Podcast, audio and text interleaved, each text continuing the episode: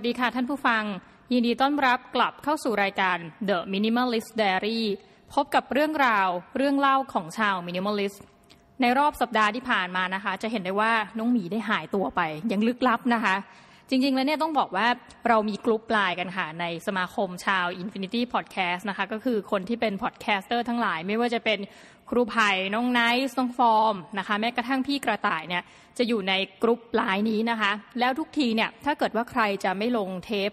episode อะไรเนี่ยเขาก็จะมาบอกกันคือมารยาทดีมาก อันนี้ขอชมนะคะ เช่นปีที่ผ่านมาเนี่ยทำให้เรารู้เลยว่าเกิดอะไรขึ้นกับใครบ้างนะคะ เช่นน้องฟอร์มเนี่ยเขาจะต้องไปจัดค่ายบ่อยนะคะ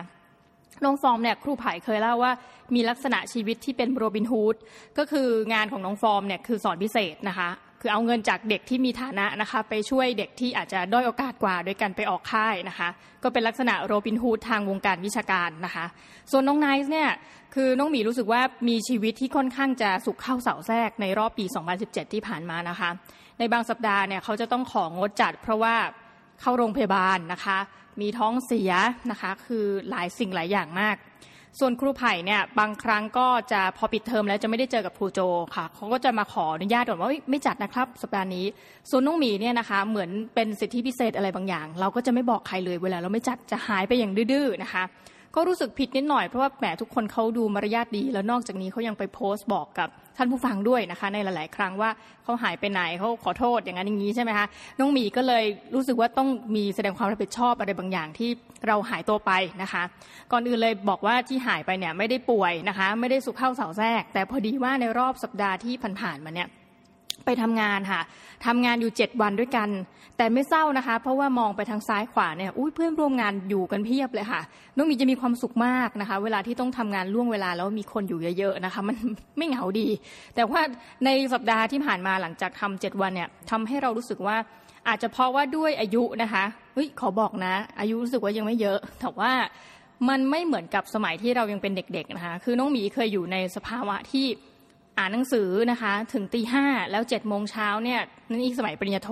เจ็ดโมงเช้าตื่นขึ้นมา แล้วก็ไปเรียนหนังสือ สมัยนั้นทำได้นะคะอายุแบบยี่สิบนิดๆแต่ว่าตอนนี้มันรู้สึกว่าจะเบลอค่ะ หลังจากทำงานไปเจ็ดวันเนี่ยมีความเบลอเกิดขึ้นหลายอย่าง เริ่มรู้สึกว่าสมองเราแบบค่อนข้างที่จะกับหลังหันแล้วนะคะ อย่างแรกคือน้องหมีเนี่ยเกือบจะเผาคณะด้วยความบังเอิญนะคะ คือว่าไปชาร์จที่ตียุงเอาไว้นะคะที่ตียุงเนี่ยมีคุณสมบัติ 2 ประการก็คือเอาเอาไว้ตียุงนะคะที่ทำงานนี่แบบยุงตัวใหญ่ ๆ ทั้งนั้นเลย แล้วก็ประการที่ 2 ก็คือว่าเอาไว้ป้องกันตัวนะคะ เนื่องจากว่าที่ทำงานเนี่ยค่อนข้างเป็นแบบ open space คือน้องหมีชอบทำงานตอนกลางคืนนะคะ เวลาลงมาก็ไม่รู้จะคือต้องถืออะไรบางอย่าง ให้รู้สึกว่าปลอดภัยก็เลยชอบถือที่ตียุงเอาเข้าไปในรถ รู้สึกปลอดภัยขึ้นมานิดนึงถึงแม้ ในชีวิตจริงมันจะช่วยอะไรไม่ได้นะคะ ปรากฏว่าเราชาร์จไว้ที่ห้องทำงานตัวเอง แล้วล็อกห้องทำงานก็ไม่มีใครเข้าไปได้เนาะลืมนะคะ นึกขึ้นไม่ได้ตีสองนึกว่ากูเผาคณะไปแล้ว อันนี้ก็เป็นความเบลอที่หนึ่งนะคะ และนอกจากนี้ในรอบสัปดาห์นี้นะคะ คงความเป็น minimalist ผสมกับกึ่งความเป็นโจรนะคะ คือเป็นคนชอบเมาส์กับแม่ค้า คือซื้ออะไรก็คุยนู่นคุยนี่นะคะแบบประหนึ่งว่ามีเวลาทั้งวันนะคะ คุยเสร็จคงจะเพลินไปหน่อย ลืมจ่ายเงินแม่ค้า แต่ว่าเป็นแม่ค้าที่อยู่ในมหาลัย ซึ่งเรารู้จักทั้งสองร้านนะคะ ลืมจ่ายเงินนี่ต้องขับรถเนี่ยกลับไปจ่ายเงินนะแม่ค้าก็หัวเราะใหญ่แต่เรารู้สึกว่าเฮ้ยพออายุเยอะขึ้นเนี่ยไม่รู้ใครเป็นหรือเปล่านะ มีความเบลอนะคะ หลังจากนี้ก็คิดว่า จะน่าจะลดลดการทำงานลงไม่ให้ไปทำงานเจ็ดวันนะคะ คือนอกจากว่าต้องทำงานเจ็ดวัน ในสัปดาห์นี้เนี่ยมีคนเขาให้ไปบรรยายด้วยค่ะ คือรอบนี้บอกเขาที่เราเพิ่งบ่นไปเนอะว่าเป็นอาจารย์ใหม่ไม่ค่อยมีงานบรรยาย ก็ยังไม่ค่อยมีเหมือนเดิมนะคะ แต่ว่าเขามาดูงาน ซึ่งพอมาดูงานปุ๊บเนี่ยเราก็ถูกจ้างให้ไปบรรยายในมหาวิทยาลัยตัวเองนี่แหละ ก็เหมือนจะบอกว่าเชิงอัฐยายซื้อขนมยายไหมไม่แน่ใจ แต่นี่เป็นหน่วยงานข้างนอกนะคะ เรื่องที่ไปบรรยายก็เป็นเรื่อง Thailand 4.0 เรื่องสตาร์ทอัพนะคะซึ่งจริงๆแล้วมันก็ตลกมากเลยนะ คือน้องหมีเนี่ยไม่ได้เรียนจบมาทางด้านแบบสตาร์ทอัพศึกษา แต่ว่าก็มีความชอบนะคะ จนกระทั่งว่าใครๆเขาก็รู้พวกนั้นว่าคงไม่ชอบในสิ่งที่ตัวเองสอนนะคะ เดี๋ยวนี้งานที่บรรยายเนี่ยเป็นเรื่องเกี่ยวกับสตาร์ทอัพทั้งสิ้นนะคะ อยากจะเรียนอย่างนี้ค่ะว่าถ้าเกิดใครเนี่ย อยากให้ไปบรรยายถ้ามันไม่ไกลจากรัศมีของน้องหมีนะ แล้วไม่มีงบประมาณเนี่ยเดี๋ยวไปบรรยายให้ฟรีนะคะ รวมทั้งเรื่องของการเป็นมินิมอลนะคะ minimalist ทั้งหลายเนี่ยเดี๋ยวจะไปบรรยายให้ฟรีเลยไม่ได้คิดเงิน หรือว่าถ้าเกิดคุณให้เงินมาเนี่ยแล้วระบุก็ได้ว่าจะให้เราไปบริจาคที่ไหนเนี่ยเดี๋ยวจัดการให้นะคะ แต่ในวงเล็บต้องเป็นรัศมีที่ใกล้เคียงกับที่ที่น้องหมีทำงานอยู่เนาะหรือไม่งั้นช่วยออกค่าเดินทางให้นิดนึงนะคะ เพราะว่าสมมตินั่งเครื่องบินอะไรอย่างเงี้ยเราก็คงจะไม่ไหวนะคะที่จะออกเองเอ้นี่ก็ทิ้งทิ้งแบบให้รู้สึกว่าดูเป็นคนดีขึ้นมานิดนึงนะคะ แล้วว่าหายไปไหนมาคือแบบมีงานการที่ทำเยอะเป็นพิเศษในรอบสัปดาห์ที่ผ่านมาเอาละค่ะหลังจากเมาส์มานานมากยังไม่ได้เข้าเรื่องเลยว่า รอบสัปดาห์นี้เนี่ยน้องหมีจะไปเมาส์แตกเรื่องอะไรนะคะ คือว่าน้องหมีเนี่ยอยากจะพูดมานานแล้วเรื่องเนี้ยคือคิดว่าเดือนที่จะคุยเนี่ยน่าจะเป็นช่วงพฤศจิกาต้องไปปลายด้วย เดือนธันวาน่าจะเหมาะ แต่โอเค นี่ก็เป็นปลายมกรา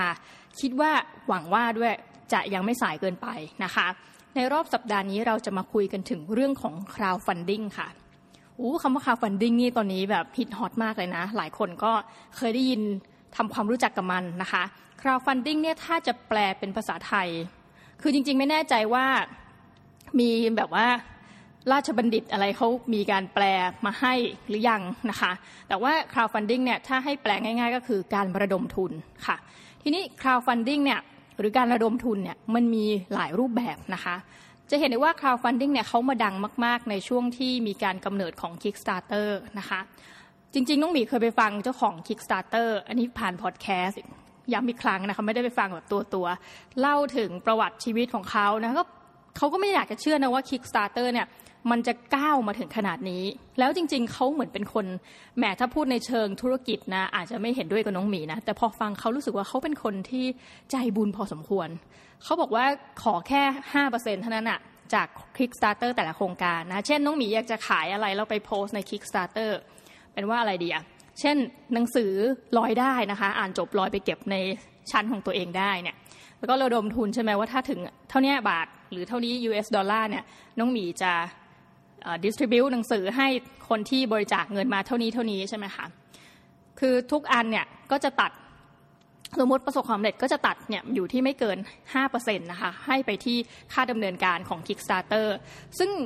พิธีกรเนี่ย podcaster เขาก็ถามว่าจริงๆเนี่ยมีศักยภาพในการตัดเปอร์เซ็นต์มากกว่านั้นนะ ซึ่งอันนี้เราเห็นด้วยเพราะว่าในบรรดาสตาร์ทอัพเท่าที่น้องหมีดูเนี่ย rate ที่ตัดเงินเนี่ยจะอยู่ที่ 15-30% เอาถ้าพูดกันส่วนโดยรวมๆเนี่ยเลขที่น่าจะเหมาะกับการไปตัดเงินอะไรพวกนี้อยู่ที่ 20%นะคะแต่ว่า 5%เท่านั้นเองเจ้าของเขาบอกอืมเขาก็ไม่เปลี่ยนใจอะ่ะเขาก็รู้สึกว่าเนาะมันหลาย ๆ โครงการที่เราเห็นเนี่ยบางทีไม่ใช่โครงการเพื่อกิจการที่เป็นรูปแบบของธุรกิจอย่างเดียว แต่เป็นรูปแบบกิจการเพื่อสังคมนะคะอย่างน้องหมีเห็นบางอันนี้มันคือก็น่ารักมากเลยนะ ขอเปิดกิจการเช่นนะคะ อยากจะทำโฮสเทลนะคะแต่เป็นโฮสเทลที่เราจะจ้างคนที่เป็น local มาทำนะคะก็มาขอเงินผ่าน Kickstarter ซึ่งตรง Kickstarter นะคะถัดไปก็จะมี Indiegogo ซึ่งน้องหมีแบบรู้สึกว่าชื่อมันยังไม่สุดนะคะเวลาเราพูดก็จะบอกว่า Indie Go Go Go นะคะก็คือว่าเป็นอีกแพลตฟอร์มหนึ่งซึ่งก็มีรูปทรงเป็น crowdfunding เหมือนกันนะคะ ทีนี้ crowdfunding แบบ 2 อันนี้คือมันดังมากจนกระทั่งคนเนี่ยจะเข้าใจ ความหมายของคำว่า crowdfunding ในรูปแบบคือเราจ่ายอะไรแล้วเราได้อะไรกลับมานะคะ แต่จริง ๆ มันมีหลายรูปแบบมากกว่านั้น นี่เดี๋ยวน้องหมีจะเมาส์คร่าวๆแล้วกันนะคะ ในรูปแบบหลักๆ ซึ่งจริงจะบอกว่ามันมีขยายไปมากกว่านั้นมากเนาะแต่ว่าโอเค ขอหลักๆก่อน แบบแรกเนี่ยชื่อว่า reward base นะคะ reward base เนี่ยน่าจะไปบรรจุอยู่ในส่วนมากของ Kickstarter ก็คือว่าคุณ จ่ายเงินนะคะเขามีการระดมทุนอะไรก็แล้วแต่เนี่ยคุณจ่ายเงิน แต่ว่าคุณจะได้ของกลับมาด้วย ถ้าไม่ได้ของกลับมาเนี่ยก็อาจจะได้ของในรูปแบบของการบริการนะคะอย่างเช่น Kickstarter อันนี้เหตุการณ์สมมุติเนอะเช่นน้องหมีจะระดมทุนนะคะ สมมติว่าถ้าได้แสนหนึ่งนะคะ เราจะเอาหมอนวดในประเทศไทยที่ตาบอดเนี่ยไปตะเวนนะคะ นวดคุณถึงบ้านนะคะ ถ้าเกิดว่าได้เกินแสนหนึ่งเนาะทีนี้ถัดไป ก็จะมีในรูปแบบของ equity นะคะเจ้า equity เนี่ยยังประเทศไทยคือกฎหมายเนี่ยมันยังไม่ได้รองรับนะคะอย่างชัดเจน ดังนั้นที่เราจะเห็นว่าอย่างพวก equity crowdfunding เนี่ยส่วนใหญ่จะมาในรูปแบบที่ไม่ค่อยเปิดเผย เจ้าไม่เปิดเผยเนี่ยคือ หมายความว่าเราไม่สามารถจะเป่าประกาศได้นะคะ บนเว็บไซต์ในประเทศไทยนี้ยังไม่รองรับกฎหมายตัวนี้ว่าเฮ้ยเราถ้าเกิดว่าเรา จ่ายเงินนะคะ เราอาจจะได้ผลตอบแทนในรูปแบบของหุ้น คือการ crowdfunding เนี่ยต้องบอกว่าถ้าเป็น equity crowdfunding อะมันจะอยู่ในรูปแบบของอตลาดแรกเลยนะคะ คือตลาดเหมือน pre-sale ก่อนที่จะเป็นตลาด IPO นะคะขึ้นไปอย่างบรรดาพวกตลาดหลังทรัพย์ที่เราเห็น อันนี้คือเปิดโอกาสเลยให้คุณแบบเป็นเจ้าของก่อนนะคะ อย่างในประเทศอังกฤษเนี่ยมันจะมี equity crowdfunding เว็บหนึ่งที่แบบดังมาก ซึ่งน้องหมีตามมาตั้งแต่เขาเปิดตัวแล้วนะ เพราะอะไรไม่รู้คืออาจจะคิดว่า เริ่มจากคนไม่กี่คน ตอนนี้ลูกจ้างเขาเยอะแล้วนะคะ แล้วก็รูปแบบเว็บไซต์ค่อนข้างสวยงาม แล้วอีกอย่างทำให้น้องหมีได้รับรู้ด้วยว่าในอังกฤษเนี่ยเขามีธุรกิจอะไรที่น่าสนใจนะคะ แหม คือไม่ได้จะ copy page นะ แต่เราแค่แบบอยากเป็นคนชอบง่ายๆนะ เหมือนพวกปูเสือรอไงอยากดูนะคะ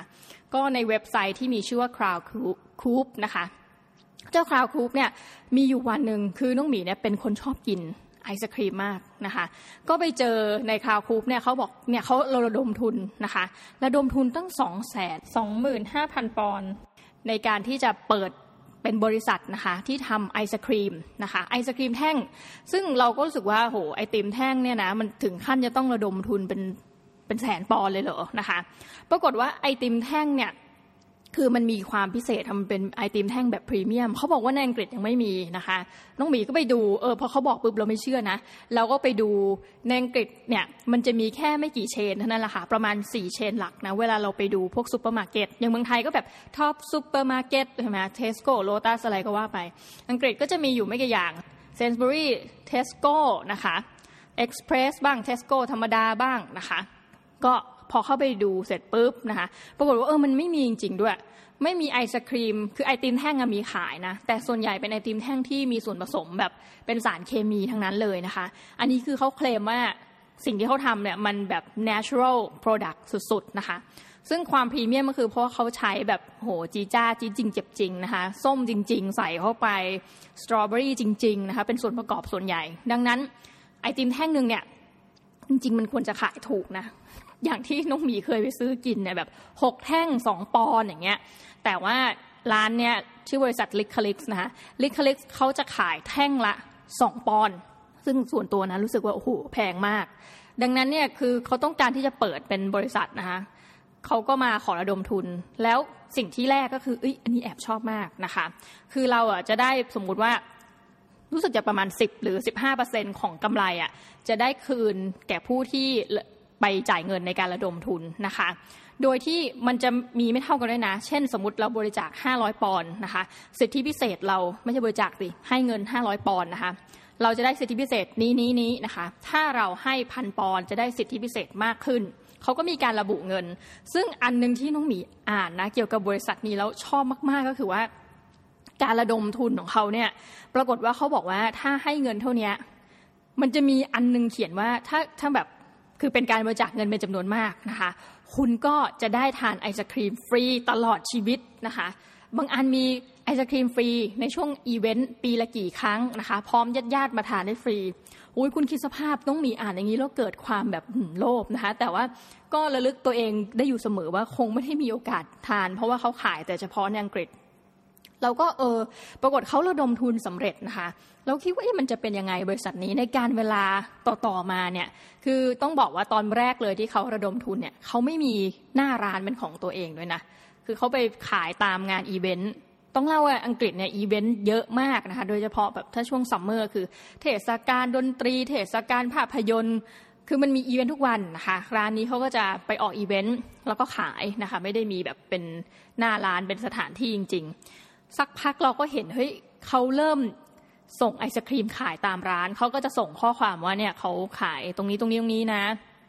เราก็เหมือนแบบเห็นการเจริญเติบโตของเขาอะนะคะ มีรับ catering นะคะแล้วล่าสุดเลยเนี่ยนะคะ อาจจะไม่ใช่ล่าสุดแต่ว่าสักพักมาแล้วเขาก็ไปขายในร้านของเจมี่โอลิเวอร์นะคะเจมี่โอลิเวอร์ซึ่งเป็นเชฟดัง The Naked Chef หรือแบบเจมี่โอลิเวอร์ที่หลาย ๆ คนรู้จักอะ นะคะเขาก็รับไอศครีมของลิคลิกเนี่ยมาขาย ซึ่งน้องหมีแบบเฮ้ยเรารู้สึกว่าเราเติบโตไปกับบริษัทนี้มาก เพราะเราเห็นวิธีการที่เขาระดมทุน คือเห็นตั้งแต่บริษัทเนี่ยยังไม่ได้แบบเปิด คือเขาก็เล่าเลยนะว่าเขาเนี่ยเริ่มจากการเป็นสามีภรรยานะคะ แล้วก็ทำงานเป็นแบบพนักงานออฟฟิศทั่วไปเนี่ยมาเป็นสิบปีแล้ววันหนึ่งคือมีลูกนะคะ ก็อยากจะ แหมจุดหนึ่งเนาะคนเราก็อยากจะเปลี่ยนมาทำอะไรที่ตัวเองรักอะแล้วผู้หญิงเนี่ยเขาชอบทำไอศครีมนะคะกับไอติมแท่งเนี่ยแหละ แล้วก็ทำให้ลูกกินด้วยนะ คือเป็นผู้หญิงเป็นผิวสีนะคะ ส่วนผู้ชายเป็นผิวขาวลูกก็จะแบบเอ้ยน่ารักมากออกมา คือลูกจะดูขาวกว่าคุณแม่เขาเยอะ แต่ว่าจะมีความเป็นแบบลูกครึ่งที่น่ารักน่ารักนะคะ เราก็ดูความเจริญเติบโตแปลกมากเลยทั้งทั้งที่ไม่ได้จ่ายเงินให้กับบริษัทเขาเนอะน้องหมีเนี่ยอินจัดมากถึงขั้นมีอยู่ช่วงหนึ่ง เป็นช่วงที่กำลังว่างจากการเรียนปริญญาเอกนะคะ คือเป็นช่วงรอสอบไวว่านะคะ ซึ่งเดี๋ยวเออเรื่องนี้มันไม่ต้องเล่ามากหรอกว่าไวว่าคืออะไรเนาะเป็นนั้นว่ามันเป็นช่วงจะรอสอบจบอะค่ะ ซึ่งตรงนี้จะไม่มีอะไรทำอยู่ประมาณ 2 เดือน นุ้งมีเนี่ยเคยถึงขั้นเขียนอีเมลไปขอเขาฝึกงานเลยนะ ว่าแบบ อยากรู้ว่าเขาทำทำงานยังไงนะคะ ผลิตไอติมเนี่ยเพราะเราอยากกินเราก็อยากจะทำเป็นแบบอร่อยๆนะคะ ตอนแรกเขาก็ตอบรับมาดีแต่ว่าไปมาเหมือนเขาจะกลัวมั้งว่าแบบเราเป็นสปายหรือเปล่าจะมาเปิดแข่งกับเขานะคะเขาก็เลยว่าวิขอโทษตอนนี้แบบ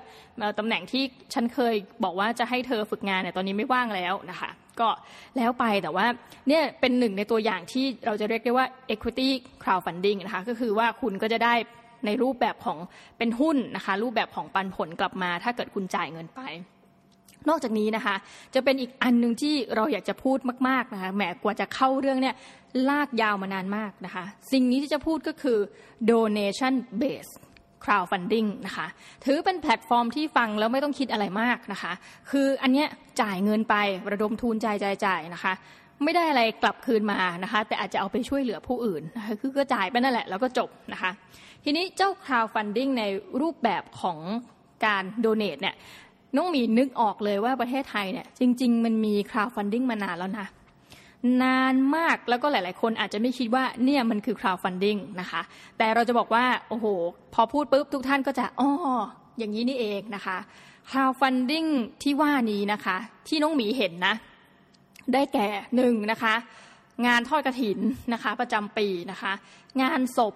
งานแต่งงานนะคะรวมกระทั่งแม้จะเป็นงานบวชนะคะ เข้าใจว่าจะมีการ crowdfunding ทั้งนั้นนะคะ เป็นการระดมทุน ซึ่งหลายคนอาจจะเถียงว่า เฮ้ยเดี๋ยวก่อนนะ งานศพเนี่ย ถ้าไปวันเผานะจะได้หนังสือเป็นที่ระลึกของที่ระลึกนะคะ หรือแม้กระทั่งงานแต่งทุกคนแขกที่ไปเนี่ยก็จะได้ของที่ระลึก แต่มันจะต่างจากนี้ต่างจากคำว่า reward base คือ reward base เนี่ยคุณจ่ายเงินไปใช่ไหมได้รับ คือสิ่งที่คุณจ่ายคุณต้องอยากได้ แต่คุณอย่าลืมนะว่าไม่ว่าจะเป็นงานศพหรืองานแต่งอะมันอาจจะเป็นของที่คุณไม่ได้อยากจะได้เก็บไว้เนาะเพราะฉะนั้นขอผ่านไปเราเลยบอกว่าแพลตฟอร์มที่ว่านี้ทั้งหมดนะคะงานในประเทศไทยเนี่ยมันจัดเป็น donation base นะคะ crowdfunding ทีนี้เรามาเข้าเรื่องว่ามันเกี่ยวกับชาว minimalist ยังไงนะคะ มันจะมินิมอลไหมหรือว่ามันเป็นฝ่ายตรงข้ามมินิมอล คือน้องหมีเนี่ยในรอบเดือนธันวาคมเนี่ยมันจะเป็นงานซีซั่นงานแต่งเลยนะคะ แล้วก็น้องหมีเป็นคนไม่ชอบไปงานแต่ง อย่างหนึ่งคือเป็นคนไม่ชอบที่จะต้องมานั่งซื้อชุดแต่งตัวแต่งหน้าทำผมนะคะ คือไปงานแต่งทีนึงเนี่ยนอกจากเราจะต้องไปบริจาคเงินเนาะเป็นรูปแบบของ crowdfunding นะคะเราก็จะต้องมานั่งการแต่งหน้าแล้วการไปโผล่เนี่ยมันมีคอสอะไรหลายอย่างมากเลยนะคะ และแล้วก็ในปีที่ผ่านมาเนี่ยมีงานที่น้องหมีหลีกเลี่ยงไม่ได้นะคะ คือได้ไปเป็นพิธีกรนะคะแหมมีเกียรติมากเลย เป็นพิธีกรในงานแต่งของเพื่อนที่ค่อนข้างที่จะสนิทกันแหมมันก็ต้องสนิทเนาะเพราะเราไปเป็นพิธีกร ปรากฏว่าอ้าวก็ตั้งแต่ตัดชุดนะคะ ก็จะเป็นค่าใช้จ่ายซึ่งเรารับผิดชอบเองนะคะนู่นนี่นั่นนะคะน้องหมีเนี่ยปรากฏว่านั่งคำนวณคำนวณเนี่ยปรากฏว่างานนั้นเนาะเราหมดเงินไปเกือบ8,000 บาทนะคะ เหตุผลว่าต้องนั่งเครื่องบินไปงานแต่งด้วย ก็จะเป็นค่าเดินทางนะคะ ค่าชุดชุดเนี่ยอยู่ที่ประมาณ 3,000 บาท จริง ๆ มันมีชุดเช้าชุดเย็นนะน้องหมีขอจ่ายแต่ชุดเย็นชุดเช้าแบอกคนอื่นเขาจ่ายเงินเช่ากันมาเราไม่ค่ะ เอามาจากบ้านเอง นอกจากนี้เนี่ยก็จะมีค่าที่เราต้องไปคลาวฟันดิ้งใช่ไหมคะก็คือเป็นพิธีกรเนี่ยไม่ใช่ว่าไม่จ่าย เขาเรียกว่าอะไรนะ มาเฉยๆแล้วก็บริจาคเงินให้กับเพื่อนนะคะแล้วดมทุนอ่าเป็นงานแต่งเป็นงานแต่งนะคะโอ้โห เกือบแปดพันบาท น้องมีก็คิดว่า เอ๊ะ เราคิดไปเองคนเดียวหรือเปล่า คือไม่ใช่อะไรนะคะ เราแสดงความยินดีด้วยที่เพื่อนเนี่ย เออ จะเป็นฝั่งเป็นฝานะ แต่งแต่งงงแต่งงาน แต่มันก็มาคิดในอีกแง่หนึ่งว่า เออ มันจะดีกว่านี้ไหมนะ ถ้าการแต่งงาน อันนี้วันนี้ของงานแต่งงานก่อนเนาะ ในประเทศไทยเนี่ย มันจะเปลี่ยนรูปแบบไปให้มันมีความแบบมินิมอลมากขึ้นนะคะ ก็คิดไปคิดมาปรากฏว่าวันนั้นเนี่ยก็คือเลิกดึกมากน้องหมีก็จะเป็นคนที่ชอบขับรถก็เลยอาสาไปส่งบรรดาเพื่อนๆที่เขาไม่ได้ขับรถนะคะ ปรากฏว่าพอขับส่งไปส่งไปจนถึงคนสุดท้ายเนี่ย ก่อนที่เขาจะลงจากรถเนี่ยไปที่บ้านเขาเขาก็บอกกับน้องหมีว่า โอ้ยเขารู้สึกโล่งมากที่งานแต่งเนี่ยจบสักทีนะคะ คือเขาไม่ใช่เป็นเจ้าสาวนะน้องหมีก็ถามว่า เอ้ยทำไมอะ เออคือก็แอบคิดอยู่แล้วว่าเขาอาจจะพูดในประเด็นที่เราคิดนะคะแต่ไม่มีใครเปิดนี่เขาก็เปิดมาเขาบอกว่า เนี่ยรู้ไหมเขาอะเสียงานกับค่าแต่งงานหนึ่งงานเนี่ยซึ่งเขาไม่ได้เป็นเจ้าสาวเนี่ยหมื่นกว่าบาทโนมีก็ฮะตกใจว่าทำไมหมื่นกว่าบาทของเรานี่ว่าเรานั่งเครื่องบินมาเนี่ยยังแบบเจ็ดแปดพันเขาบอกว่าอ๋อที่เป็นหมื่นเนี่ยเพราะว่าเขาก็เป็นเพื่อนเจ้าสาวใช่ไหมเขาก็ต้องมาแต่เช้า ซึ่งมันไม่มีใครตื่นไหวเพราะบ้านเนี่ยอยู่ไกลมากนะคะ เขาก็เลยเช่าไม่ไหนก็จองโรงแรมอะค่ะ เป็นเวลาสองคืนด้วยกันนะคะ เพราะว่ามันคืนก่อนใช่ไหมคะ แล้วตอนเช้าก็ต้องเป็นเพื่อนเจ้าสาวงานพิธีเช้า พอตอนกลางคืนก็เป็นงานตอนอตอนเย็นอย่างเงี้ย แล้วตอนเช้าตอนบ่ายมาเนี่ยก็คือมีการเฝ้าระวังตลอด ดังนั้นก็จะจองไปเลยเป็นสองวันนะคะดังนั้นค่าโรงแรมเข้าไปแล้วนะคะ ค่าเช่าชุดเขาก็ตัดชุดเหมือนเราเหมือนกัน แล้วก็นอกจากนี้เนี่ยยังต้องบริจาคให้ไป crowdfunding นะคะ ให้คู่บ่าวสาวน่ะเอาไปถอนทุนทำทุนนะคะเขาบอกว่าหุ้ยมันหมื่นกว่าบาทแล้วเขาเนี่ยต้องจ่ายเงินคือมันเป็นเงินเดือนของเขาแล้วเขาก็รู้สึกว่าหมื่นกว่ากับหนึ่งงานเนี่ย มันเป็นความรู้สึกที่สะเทือนใจมากนะคะ ทีนี้ต้องบอกว่าบางงานเนี่ย เราก็ไม่รู้เป็นประเพณีใครเนาะแต่เราเห็นมาหลายงานที่จะไม่ทำตามในความคิดของน้องหมี คือถ้าเป็นเพื่อนเจ้าสาวเนี่ย เท่าที่น้องหมีเข้าใจเนาะก็คือว่าอย่างน้อยค่าผ้าเนี่ยจะเป็นคนเจ้าสาวจะออกให้ แต่มีหลาย ๆ งานก็คือว่าหลักใหญ่ใจความคือค่าผ้าเนี่ยมันไม่ได้แพงเท่ากับค่าตัดนะคะ แล้วน้องหมีก็เคยเห็นคนที่ทะเลาะกันมาเพราะเรื่องค่าตัดเนี่ยหลายงานเหมือนกันนะคะ มีอีกงานหนึ่งเป็นเพื่อนที่เรารักกันเนี่ยแต่พอดีน้องหมีอยู่อังกฤษแห่รอดตัวนะคะ ไม่งั้นต้องไปเป็นเพื่อนเจ้าสาวแล้วบรรดาเพื่อนเจ้าสาวเนี่ยรวมกัน จะเรียกได้ว่าก่อม็อบย่อยนะคะมีการประท้วงแล้วก็โมโหกัน เพราะว่าบางคนเนี่ยคือในช่วงนั้นก็ยังอายุไม่มากนะคะ พอแต่งงานเนี่ยบางคนเขายังเหมือนมีงานการที่ไม่มั่นคง บางคนกำลังอยู่ในช่วงเปลี่ยนงาน แล้วก็มาเป็นเพื่อนเจ้าสาวนะคะ เจ้าสาวก็คือเขาไม่เข้าใจนะ เจ้าสาวบอกว่าเอ้ยก็เราก็ออกค่าค่าชุดให้เรานี่นะคะ เอาไปตัดเอง แล้วเพื่อนเจ้าสาวเนี่ยจะมาขอเบิกค่าตัดนะคะ รวมทั้งเออทำไมเพื่อนเจ้าสาวชอบนอนโรงแรมก็ไม่รู้เนาะค่าโรงแรมด้วยนะคะ ซึ่งเพื่อนน้องหมีก็ไม่เก็ตตรงนี้ แต่เราอะเข้าใจในมุมของเพื่อนเจ้าสาวนะว่าที่สุดแล้วเนี่ยงานแต่งงานของใครสักคนเนี่ยมันอาจจะกลายเป็นภาระของคนอีกหลาย ๆ คนก็เป็นได้นะคะ เท่าที่ดูงานแต่งเนี่ยกลายเป็นว่ามีการประท้วงในเรื่องนี้พอสมควร ทีนี้เราไปดูงานแต่งต่างประเทศบ้างนะคะ งานแต่งจีนนะคะ มีในหลาย ๆ จุดที่เขาบอกว่าเพื่อนเจ้าสาวเนี่ย เกรงว่าจะได้รับอันตราย มันเลยมีอาชีพหนึ่งคือ รับจ้างเป็นเพื่อนเจ้าสาวนะคะเขาบอกว่าเพื่อนเจ้าสาวในงานแต่งนี่คือเราไม่ได้พูดทั้งประเทศนะอาจจะแค่เป็นบางส่วนบางมณฑลตำบล อาจจะถูกลวนลามนะคะ คือมันมีความรุนแรงถึงขั้นแบบจะฆ่าแกงกันเลยนะ การเป็นเพื่อนเจ้าสาวเนี่ย ดังนั้นมันเป็นความเสี่ยงอย่างหนึ่งเขาก็เลยมีการแบบให้จ้างไปเลยนะคะ คือไม่ต้องรู้จักกันมาก ฉันไปเป็นเพื่อนให้เธอมีรูปถ่ายจบแล้วก็จะได้การันตีว่าเพื่อนที่เหลือที่เป็นเพื่อนเจ้าสาวจริง ๆ เนี่ย ปลอดภัยนะคะนี่ก็คือเรื่องของจีนเนาะในเขมรล่ะนะคะ ในกัมพูชาน้องมีเพิ่งจะไปอ่านหนังสือบององคาแมนะคะของคุณบองเต่านะคะ ซึ่งคุณบองเต่าเนี่ยจริง ๆ อายุก็ไม่ห่างกันมากเนาะทำงานอยู่ที่ SCG นะคะ คุณบองเต่าเขาก็เขียนหนังสือออกมาหลายเล่มแล้ว แต่เป็นเล่มหนึ่งที่เขาเล่าถึงประเพณีการแต่งงาน เพราะเขามีช่วงหนึ่งไปทำงานที่กัมพูชานะคะเขาก็เล่าว่าเฮ้ยงานแต่งที่กัมพูชาเนี่ย มันก็หรูหราไม่ต่างจากเมืองไทยนะ แต่ว่าเปลี่ยนจากการแต่งตามโรงแรมเนี่ยไปแต่งตามบ้านนะคะ เพราะว่าในสมัยที่คุณบองเต่าเข้าไปทำงานเนี่ยเข้าใจว่าเป็นช่วงแบบ 2,550 2,551 ประมาณเนี้ยก็ยังไม่ได้มีโรงแรมขึ้น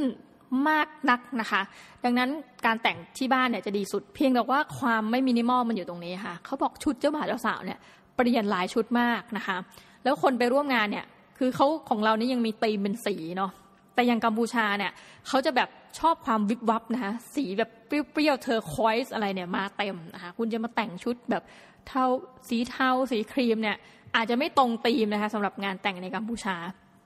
แล้วนอกจากนี้เนี่ยก็จะมีอาหารกินนะคะ เรียกได้ว่าตั้งแต่มื้อเช้ากลางวันเย็นกลางคืน คือมีอาหารกินไปทั้งวันถ้าคุณไปนั่งก็คือรับรองว่า อิ่มหมีพีมันไปทั้งวัน แต่สิ่งเหล่านี้น้องหมีก็รู้สึกว่า เฮ้ยเอาจริงๆเลยนะสำหรับส่วนตัวเนี่ย งานแต่งมันก่อให้เกิดความสิ้นเปลืองอย่างไร้เยื่อใยกับความเป็น minimalist ของน้องหมีมาก ๆนะคะ คือเรารู้สึกว่าโอเค การแต่งงานเนี่ยมันจะต้องใช้เงินอะไรเยอะขนาดนั้นเลยเหรอ น้องหมีเนี่ยไปร่วมงานแต่งทั้งในกรุงเทพนะคะ ในต่างจังหวัดแต่แปลกมากต่างประเทศเนี่ยยังไม่เคยนะคะยังในต่างจังหวัดเนี่ยถ้าเป็นคือเราเคยไปเก็บข้อมูลเนาะอยู่กับร่วมกับบรรดาชาวบ้านตามแต่ละตำบลเนี่ยก็เวลาไปเก็บข้อมูลเนี่ยใครมีงานแต่งงานบวชงานบุญเนี่ยเขาก็จะให้เราไปนะ เราก็จะมีชุดเตรียมไว้คือมีเตรียมชุดดำไว้ด้วยนะคะเผื่อแบบเป็นงานศพบางวันเนี่ยเราไปหนึ่งวันเนี่ยหลายงาน เราก็จะเห็นงานแต่งในแต่ละจังหวัดนะคะสิ่งที่น่าสนใจคือเวลาถ้าเราไม่ไปแต่งที่โรงแรมเนาะเพราะบางทีแต่ละจังหวัดนั้นอะอาจจะมีโรงแรมจำกัดนะคะแล้วอาจจะงานแบบเอ้ย เราไม่ได้มีงบไปถึงนั้นอะ่ะเขาก็จะจัดที่บ้านใช่ไหมคะมันก็มีค่าใช้จ่ายค่าเช่าเต็นท์ค่าอาหาร ซึ่งเราเข้าใจว่างานจัดในรูปแบบที่ไม่ใช่โรงแรมเนี่ยก็จะคล้ายๆกับของที่กัมพูชานั่นแหละว่าโอ้ก็เชิญแขกเรือมา แล้วเข้าใจว่าทุกโต๊ะเนี่ยจะมีอาหารวางไว้เหมือนเป็นลักษณะโต๊ะจีนเนาะถ้าในต่างจังหวัด แล้วเขาก็จะมีเหล้าวางไว้แทบทุกโต๊ะเลยเท่าที่น้องหมีเห็น คือพอมานั่งคำนวณแล้วถึงจะเป็นงานที่อยู่ในต่างจังหวัดเนี่ย งานหนึ่งก็หมดไปเป็นแสนๆเหมือนกันนะคะ แต่ว่าถ้าในกรุงเทพมหานครเนี่ยจัดตามโรงแรมเนี่ยอาจจะเฉียดล้านหรือมากกว่าล้านนะคะพอดูปุ๊บเราก็รู้สึกเศร้าใจในความเป็นมินิมอลเลยเพราะว่าน้องหมีก็เห็นใจอย่างงานที่น้องหมีไปเป็นพิธีกรเนี่ยเรานั่งคือเป็นคนเก็บรายละเอียดเนาะแหมมีความตาเหี่ยว น้องหมีไปดูดูแล้วเนี่ยนะคะ เหตุผลที่เพื่อนคนอื่นอาจจะ บางคนเนี่ยจะกังวลว่าเฮ้ยทำไมเราไม่ออกแค่ค่าค่าผ้าให้แล้วค่าตัด เพราะน้องหมีดูแล้วเนี่ยเพื่อนที่เป็นเจ้าสาวและเจ้าบ่าวเนี่ยรับภาระอ่วมมากนะคะ คือต้องเช่าโรงแรมใช่ไหมคะโรงแรมก็ต้องเป็นโรงแรมอย่างดีเนาะไปจัดงานแต่งเช่าโรงแรมสองวัน เสร็จพิธีเช้าเนี่ยจัดที่โรงแรมเขาจะมีเป็นแพ็กเกจมาให้เลยนะคะ ในแต่ละโรงแรมสมัยนี้ว่าเฮ้ย เอาขนาดไหนของกินอย่างไรนะคะเพื่อนก็ต้องจ้างตอนเช้าเนี่ยมีจ้างพิธีกรนะคะ พิธียกน้ำชาในราคาเท่านี้บาทอ้าวงานเช้าจบยังไม่ทันหายเหนื่อยนะคะ ต้องจ้างช่างแต่งหน้ามาแต่งเตรียมตอนเย็น พองานตอนคืนก็โอ้โห จะเป็นบุฟเฟ่หรือเป็นค็อกเทลหรือเป็นโต๊ะจีนนะคะซึ่งส่วนใหญ่นี้เราไปหลายงาน ถ้าอายุไม่เยอะเนี่ยเป็นงานค็อกเทลทั้งสิ้น ไม่แน่ใจว่ามันจะประหยัดกว่าหรือไงคือ ยังไม่เคยแต่งงานเนาะโอเค แล้วก็เป็นค่าเช่าโรงแรมเอาจะเอาแขกกี่คน 300 คน500พันหนึ่งนะคะเขาจะได้เปิดห้องเปิดไซส์ห้องประชุมของเขาเนี่ยให้ถูกต้องนะคะพอจัดงานกลางคืนเสร็จลุงหมีเป็นพิธีกรอะไรเสร็จ นู่นนี่นั่นอา้าวมี after party ก็ต้องจ้างวงดนตรีมาอีก คือเบ็ดเสร็จแล้วเนี่ย มันก็คงจะหลายแสนแล้วเราก็ไม่แน่ใจว่าจะถึงล้านบาทเปล่านะ ถ้าล้านเนี่ยจะแพงแรงไปนิดนึง แล้วตรงหน้างานถ้าคุณสังเกตก็ต้องมาจ้างเขาอีกใช่ไหมคะ ต้องไปถ่ายรูป pre wedding ซึ่งน้องหมีก็รู้สึกว่าโอ้โหอันนี้มันเป็นอะไรที่แบบสิ้นเปลืองมาก แล้ววันจริงก็เนี่ยเพื่อนน้องหมีนะ มีช่างกล้องสามคน คนนึงเก็บแบบ มีสองคนเนี่ยบันทึกภาพถ่าย อีกคนหนึ่งบันทึกวิดีโอ โอ้โห แล้วคุณคิดดูช่างเดี๋ยวนี้คือราคาเมื่อนานมาแล้วที่เคยแบบเห็นนะ ก็บางทีห้าพันถึงเจ็ดพันทั้งวัน อันนี้ทั้งเช้ากลางคืนเนี่ยก็อาจจะสมมติรายละหมื่นก็เข้าไปสามหมื่นนะคะ รูปพรีเวดดิ้งอีกเท่าไหร่ไม่รู้ รวมทั้งจัดไอ้ตรงซุ้มหน้างานที่เอาไว้ถ่ายรูปกับคู่บ่าวสาว ทั้งหมดทั้งมวลเนี่ยน้องหมีรู้สึกว่าเออมันดูเป็นความไม่จำเป็นอย่างยิ่งนะคะ อันนี้ต้องขอโทษคนที่แต่งงานแล้ว ชอบกับงานแบบนี้เรารู้สึกว่าหลายคู่นะคะ ทะเลาะกันในช่วงที่จะเตรียมงานแต่งเนี่ยถ้าคุณไปฟังบทสัมภาษณ์นะคะ อย่างคุณสงกรานต์คุณแอฟว่าเขาคุณแอฟก็เคยเล่าแบบก็ทะเลาะกันเรื่องการเตรียมจัดงานแต่งคุณแอฟบอกว่าเปลี่ยนการ์ดเนี่ยคือสีเขาอยากได้สีที่มันคล้ายเป็นสีม่วงแต่เป็นมันม่วงอะไรก็ไม่รู้เขาเปลี่ยนการ์ดไปสักสี่รอบ ซึ่งมันก็โหคุณคิดดูดิตั้งแต่ process pre wedding จริงนะตั้งแต่แจกการ์ดนู่นนี่นั่นอะ มันสิ้นเปลืองจริง ๆนะคะ แล้วนี่แหละมันก็คือการ crowdfunding คือเมื่อมันสิ้นเปลืองแล้ว เราก็ต้องมีการระดมทุน เพื่อให้คู่บ่าวสาวเนี่ยหนึ่งนะได้คืนทุน และถัดไปคือได้มีเงินก้อนหนึ่งเอาไว้ตั้งต้นชีวิต การร่วมคู่เป็นคู่บ่าวสาวนะเป็นสามีภรรยา งานศพเนี่ยอาจจะเปลืองน้อยหน่อย แต่มันมีวิทยานิพนธ์เนี่ยที่พูดถึงเรื่องราวของงานศพนะคะว่า แต่ละวัดเนี่ยมีค่าใช้จ่ายเท่าไหร่ คือเราเพิ่งรู้จริงนะว่าอย่างกรุงเทพมหานครเนี่ยมันต้องหนึ่งต้องแย่งวัดด้วยนะโอ้โหจะตายแล้วก็ยังต้องแย่งในการทำพิธีกรรมนะคะ แล้ววัดก็มีเกรดใช่ไหมคะนอกจากนี้เนี่ยจำนวนวันคือมีผลมากต่อค่าใช้จ่ายนะคะ แล้วพอมานั่งดูตอนจบเนี่ยอาจจะไม่แพงเท่ากับงานแต่ง แต่ค่าใช้จ่ายก็ตั้งแต่ เจ็ดหมื่นถึงหลักแสนบาทขึ้นไป มันจะมีงานวิทยานิพนธ์อันหนึ่งเนี่ยลองพอดีจำชื่อไม่ได้ว่า ลองไปเซิร์ชหาอ่านกันนะคะ แล้วมันเป็นอะไรที่น้องหมีรู้สึกว่าน่าสนใจมาก แม้กระทั่งลูกศิษย์ของน้องหมีเนี่ย ที่เคยเล่าไปเหตุผลที่เขาคราวที่แล้วที่บอกว่ามีลูกศิษย์คนหนึ่งที่คุณพ่อเสียชีวิตเนี่ยแล้วเราจะไปงานแล้วปรากฏว่าเขารีบเผา เราก็ถามเหมือนกันว่าทำไมถึงรีบเผาเขาบอกว่าเอ้ยถ้าเอาไว้นานนะคะมันจะมันจะมีค่าใช้จ่ายเยอะ เขาก็เลยให้แบบสวดแป๊บเดียวแล้วก็เผาเลยนะคะ ซึ่งก็เหมือนกันนะคะ การไปงานศพเนี่ย มันอย่างหนึ่งนะ สิ่งที่น้องหมีจะถูกเรียรายบ่อยๆเลยก็คือ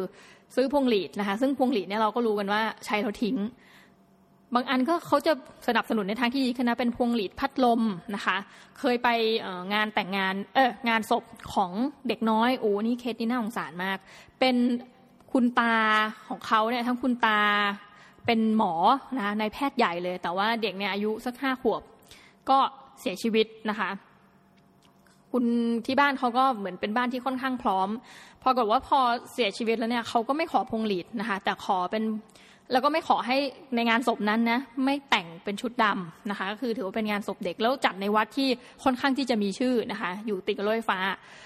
ทีนี้คนที่มางานแต่งก็จะใส่ชุดเป็นแบบสีชมพูอารมณ์พาสเทลนะคะ แล้วก็ ของทั้งหลายเนี่ยในงานก็จะมีพวกมีลูกโป่งนะคะมีของเล่น ซึ่งพอของเล่นเนี่ยที่เขาได้รับเขาก็เอาไปบริจาคต่อนะคะให้กับเด็กในโรงเรียนต่างจังหวัด ซึ่งเราก็รู้สึกว่าเฮ้ยคืองานแบบนี้เราว่าเข้าใจนะ แต่ว่านอกจากนี้ทั้งหมดเนี่ยเราสงสารคนที่ต้องอยู่แล้วก็จัดงานศพนะคะเข้าใจว่าอุ้ยหลายคนแบบต้องจัดงานศพอย่างสมเกียรติญาติตัวเอง มันก็มีค่าโรงฮะค่าเชิญพระสวด ทุกอย่างเนี่ยที่เราพูดถึงทั้งงานศพงานแต่งเนี่ยมันเป็นการใช้เงินหมดเลยนะคะ งานบวชนาคแห่นาคก็ยังใช้เงินอยู่นะคะน้องมีก็เลยรู้สึกว่าการระดมทุนทั้งหมดทั้งมวลเนี่ยมันคุ้มกันไหมนะคะ แน่นอนเลยว่าอย่างงานแต่งเนี่ยคนที่รวยที่สุดเนี่ยก็หนีไม่พ้นที่จะเป็นโรงแรมใช่ไหมคะได้กำไรเยอะมากทั้งแบบว่างานเช้างานเย็น ส่วนของงานศพเนี่ยนะคะ เราก็อาจจะพอเดาได้แล้วว่าเงินเนี่ยจะไป อยู่ที่ไหนมากสุดใช่ไหมคะรวมทั้งงานบวชนาคและอื่นๆ โอเคสำหรับเรามองว่ามันเป็นส่วนหนึ่งนะคะ คือเป็นไฮไลท์ของวัฒนธรรมประเพณี อันนี้น้องหมีเข้าใจหลักการและเหตุผลนะคะ เพียงแต่รู้สึกว่าบางครั้งที่หลาย ๆ คนเนี่ยจะต้องกู้มา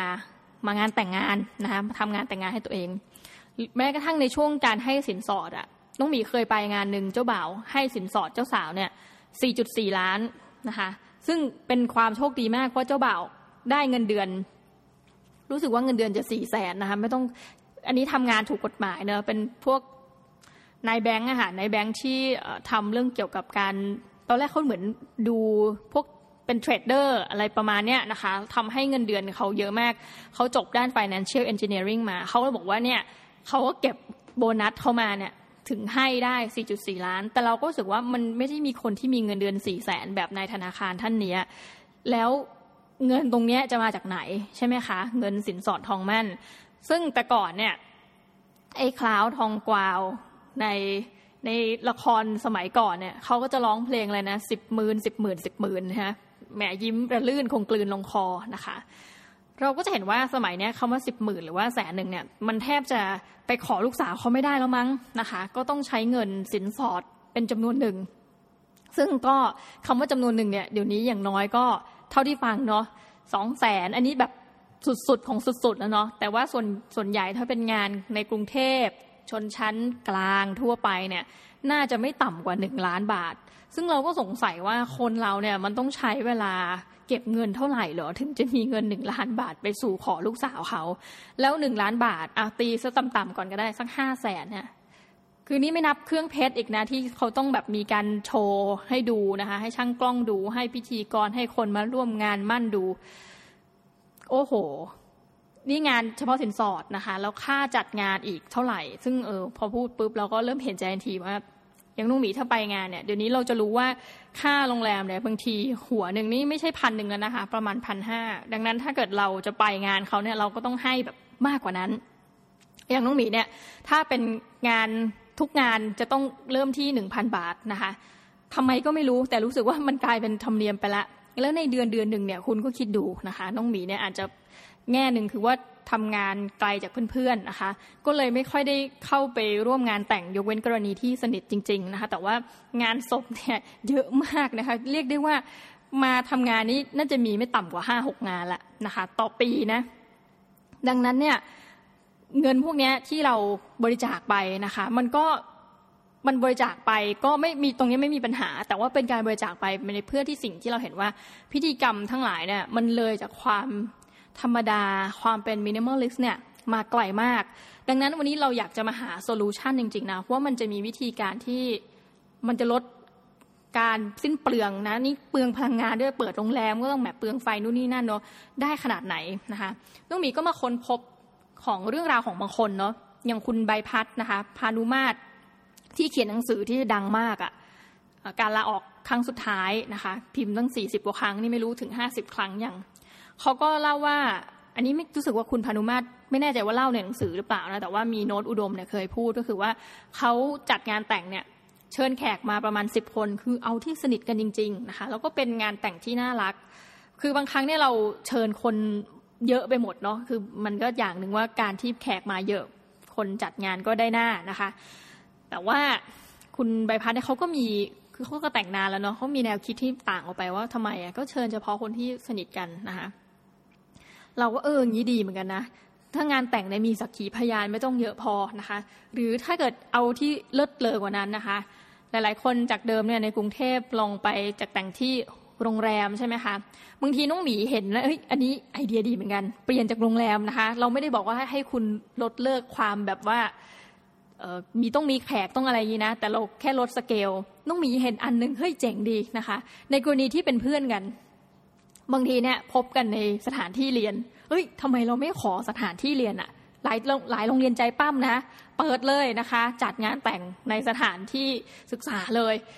โรงเรียนมัธยมต่างๆเนี่ย ลองไปขอเขาดูพูดกับอาจารย์ฝ่ายปกครองดีๆนะว่าเขาเป็นสิทธิ์เก่านู่นนี่นั่นมาเจอกันอย่างนี้แต่งงานนี่เราว่าลดราคาได้เยอะ นอกจากนั้นเนี่ยข้อดีก็คือว่าเหมือนบริจาคเงินให้กับโรงเรียนด้วยเป็นค่าบำรุงสถานที่ ซึ่งแน่นอนว่าแน่นอนอะมันจะต้องถูกกว่าโรงแรมนะคะอันนี้เป็น suggestion หนึ่งเพราะว่าเข้าใจได้ว่าคนกรุงเทพเนี่ยถ้าไปจัดงานแต่งที่บ้านเนี่ยอาจจะลำบากเพราะที่จอดรถเอ่ยในซอยนู่นนี่นั่นนะคะแต่ว่าลุงหมีก็เคยไปนะ เพื่อนที่จัดงาน แต่งที่บ้านในกรุงเทพนะคะ มันก็ยังมีอยู่ แต่ว่าอาจจะต้องเป็นโซนที่รอบนอกนิดนึงนะคะ ที่ที่ยังแบบบ้านพอจะมีเนื้อที่เยอะ แต่ว่าถ้าเป็นโหในตัวเมืองแบบสมมติเพื่อนมีบ้านอยู่สีลมเนี่ยเราก็นึกไม่ออกเหมือนกันนะว่าจะไปร่วมงานแต่งยังไงคือ ที่จอดรถก็ไม่มีแน่ต้องไปรถไฟฟ้านะคะ โอเค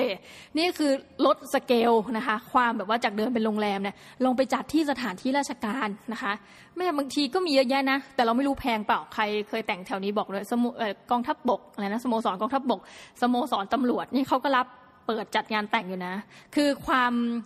professional เนี่ยมันอาจจะไม่เท่ากับโรงแรมนะเพราะนั้นแหมแน่นอนเขามีมาตรฐาน 5 ดาว แต่เราก็รู้สึกว่าเออถ้าเกิดจะให้เราไปเป็นสักขีพยานในงานแต่งอะ่ะบางทีสเกลเหล่านี้ประหยัด บ่าวสาวด้วย แล้วเราก็ไม่รู้สึกอะไรนะ เอาทำไมอะไม่ได้ไปแต่งในโรงแรมห้าดาวแต่ว่ามาแต่งในโรงเรียนหรืออะไรเงี้ยเราก็บางทีอาจจะสนุกกว่าด้วยซ้ำเนาะอะอันนี้เป็น solution หนึ่งในการลดสเกลนะคะคือถ้าทำเป็นไปได้เนี่ยหลายคนก็คืออย่างเพื่อนน้องหมีเนี่ยเดี๋ยวนี้ไม่การเชิญเนี่ยไม่มีละ กด tag เอาใน Facebook นะคะกดแชร์เอา ซึ่งหลายคนเนี่ยเราบอกนะอย่าไปถือนะคะ มันยุคสมัยไหนแล้วก็ประหยัดค่าการ์ดลงไปได้นิดนึงนะคะ อะไรที่ประหยัดได้ก็ประหยัดเถอะนะคะโอเค ทีนี้งานศพเนี่ยน้องหมีก็ไม่รู้จะมาพูดยังไงว่า ให้มันจะประหยัดลงยังไงนะคะ นอกเหนือจากว่าแหมบางคนเขารักของเขาเนาะเจ็ดวันสวด เก็บไว้ร้อยวันแล้วค่อยเผาใช่ไหมคะแต่ว่าหลายคนเนี่ยเอ้ยน้องหมีก็เริ่มเห็นแล้วนะ คือที่ญาติญาติน้องหมีเนี่ยเขาก็จะพูดเกินเกินไว้ว่าเฮ้ยถ้าเกิดว่าเขาเป็นอะไรเนี่ยไม่ต้องเก็บร้อยวันน่ะสามวันเผาเลยมันจะได้จบจบนะคะเออเราก็เห็นคนหลายๆคนเนี่ยแม้กระทั่งเป็นคนที่สูงวัยทั้งหลายนะคะเขาก็ยังมีความแบบว่าเปลี่ยนความคิดว่าแต่เดิมเนี่ยคือ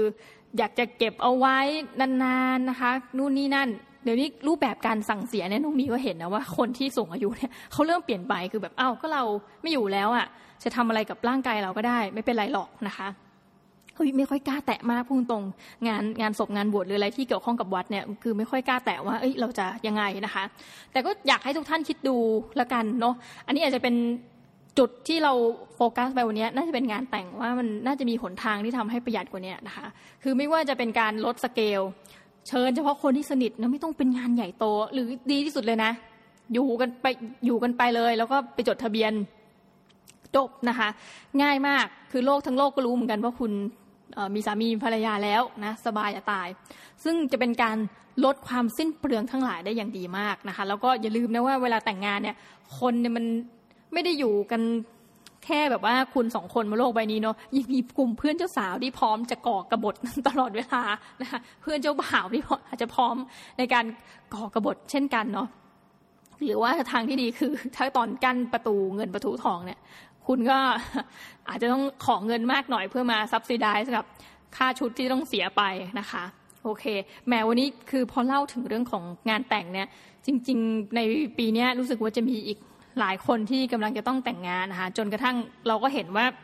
งาน wedding fair หรืออะไรแบบเนี้ยก็มีคนไปเดินพอสมควรเนาะแต่ว่าเราอย่าให้เรื่องของความเป็นทุนนิยมเนี่ยมาหลอกล่อเรานะคะ งาน wedding fair หลายคนบอกโหแต่งทั้งทีต้องเอาให้ดีที่สุดนะคะแต่ว่าอย่างหนึ่งที่น้องหมีเห็นนะถ้าเป็นอย่างในต่างประเทศฝรั่งเนี่ยราคามันจะลดไปเรื่อยๆ คือแต่งกับคนแรกคือฝรั่งเขาหย่าบ่อยนะคะอย่าง host ของน้องหมีเนี่ยก็แต่งงานสองครั้ง เป็นเรื่องปกติมากที่คือเขาทำสถิติไว้เลยว่าคนอเมริกันนี่แบบเออจะมีอัตราหย่าก็สูงใช่ไหมคะการแต่งงานซ้ำซ้อนหมายถึงว่าแต่งหย่าแล้วก็มาแต่งใหม่เนี่ยก็เยอะนะคะเขาก็ลองสำรวจดูปรากฏว่า งานครั้งแรกเนี่ยจะแพงกว่าเพื่อนนะเนาะพอแต่งครั้งสองไปครั้งสามไปเนี่ย ราคาก็เริ่มลดลงลดลงนะคะ เหมือนคนเรา มันได้ผ่านในช่วงเวลาที่ต้องคิดอะไรเยอะมากขึ้นนะคะ ก็เลยไม่ต้องใช้เงินเยอะและน้องหมีก็อยากจะให้หลาย ๆ คนที่กำลังจะแต่งเนี่ยคือไม่เป็นไรหรอกคนที่ถ้าเรารักกันจริงเนาะไม่ว่าจะไปจัดงานตามโรงเรียนนะคะ เชิญแขกน้อยลงเอาเฉพาะเพื่อนๆกันนะคะ รวมทั้งของชํำร่วย บางทีเนี่ยน้องหมีได้มาพูดตรงๆนะแบบเขินจังเลย หลายงานเราเลือกที่จะไม่รับของ แต่ถ้าหลายงานแบบมีคนที่รู้จักอยู่ตรงนั้น แล้วยัดใส่มือมาเนี่ย เชื่อไหมเอาไปทิ้งทั้งนั้นเลยนะคะ ของที่ระลึกที่ระทึกทั้งหลายเนี่ยบางทีของส่วนใหญ่เนี่ยมันไม่ใช่ของที่คนเขาอยากจะได้เนอะแต่ว่าถูกใจบ่าวสาวไงนุ่งหมีก็ว่าเฮ้ยไอโปรเซสเนี้ยเลิกไปเถอะจัดไปเลยว่าเนี่ยมันคือ crowd funding นะคะ หรือว่าทางที่ดี advance กว่านั้นในยุค 4.0 นี้นะคะ บอกแค่บอกว่าจะแต่งงาน อาจจะไม่ต้องจัดงานก็ได้ เลขที่บัญชีนี้เชิญบริจาคสำหรับคนที่รักเรานะคะ อยากให้เราตั้งต้นชีวิตร่วมกันนะคะหรือว่าอะไรก็แล้วแต่เนี่ยนะเลขที่บัญชีจบนะคะแล้วก็จะโอนผ่านแบบว่า PayPal อะไรรับบิตคอยนะคะหรือว่าจะรับเงินสกุลอื่นๆนะคะ ก็ลองดู ถ้าเกิดใครแต่งงานทำตามวิธีที่น้องหมีคิดนะแบบ 4.0 5.0 จริงๆเนี่ยเราจะแบบรู้สึกประทับใจมาก เออพูดถึงงานแต่งนี่ขออีกนิดนึงนะคะ งานแต่งของญี่ปุ่น อันนี้ก็ไปอ่านของคุณเกตวดี คือจะจะจำนามสกุลที่เขาใช้เป็นตัวที่เขามูลุมูละมาลุมูละอะไรเนี่ยคือจำตรงนี้ไม่ได้ทีนะคะ คุณเก๋วดีเขาก็เล่าถึงเขาไปงานแต่งคนญี่ปุ่น คือคนญี่ปุ่นเนี่ยเฮ้ยมันคือมีความนิดนึงเนาะมีความมินิมอลซ่อนอยู่นะคะ นิดนึงนิดนึงเอออันนี้เราแอบชื่นชม เริ่มงานก็ตรงเวลานะคะ แล้วก็เขาจะเชิญแบบมีเป็นการ์ดเชิญมีอะไรเนี่ยนะ แต่ว่ามันจะเชิญคนแบบคือตั้งใจเชิญจริง ๆอะ่ะคือเฉพาะคนที่สนิทนะคะ ดังนั้นเนี่ยอาหารเนี่ยเขาก็จะเสิร์ฟอย่างดี เช่นเป็นอาหารฝรั่งเศสนะคะคือเราก็ต้องได้กินอาหารแบบเต็มคำเลยนะคะ ไม่ใช่ว่าแม้ถึงแม้จะเป็นโต๊ะจีนเป็นโต๊ะจีนที่แบบเราต้องเวียนตัก ญี่ปุ่นไม่เขาจะมาเสิร์ฟหน้าคุณดังนั้น เวลาเขาเชิญใครเนี่ยคุณต้องมานะ ยกเว้นว่าคุณจะป่วยแบบเครื่องบินดีเลย์อะไรเออว่าไปอย่างหนึ่งเพราะว่าหัวหนึ่งเนี่ยราคาแพงมากนะคะแล้วเป็นอาหารชั้นดี ซึ่งอันนี้น้องหมีว่าเอ้ยอันนี้ก็ดีถึงแม้จะโอเค เปลืองไปนิดนึงเหมือนกันตรงเรื่องของค่าอาหารนู่นนี่นั่น แต่ว่าพิธีกรรมเนี่ยมันไม่ได้สิ้นเปลืองไปกับคนที่เป็นคนหมู่มากนะคะ อย่างเมืองไทยเนี่ยจจะเป็นอีกแบบนึงเนะเพราะว่า อาจจะดูว่าญาติใครเยอะนะคะฝ่ายเจ้าบ่าวหรือฝ่ายเจ้าสาว คุณพ่อของเจ้าสาวมีเพื่อนฝูงเยอะไหมนะคะ เอาละโอเคแหม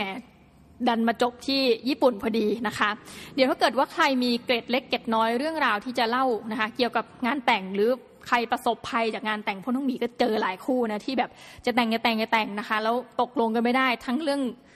สถานที่ว่าแต่งแล้วไปอยู่ไหนเฮ้ยมีคู่หนึ่งแต่งแล้วไปอยู่ไหนตกลงไม่ได้เลิกกันอย่างเงี้ยนะคะ โอเค ก็มาเล่าสู่กันฟังได้นะคะเพราะว่าน้องหมิวรู้สึกว่ามันหนึ่งเป็น crowdfunding แล้วก็เป็นงานที่มีความเป็น maximalist กันเหลือเกินนะคะสำหรับวันนี้เนี่ยต้องขอลาทุกท่านไปอีกแล้วนะคะ แล้วเดี๋ยวเรามาพบกันใหม่ในคราวหน้า เดี๋ยวน้องหมีจะเล่าเรื่องราวอะไรเนี่ยอย่าลืมไปติดตามกันนะคะสำหรับวันนี้ สวัสดีค่ะ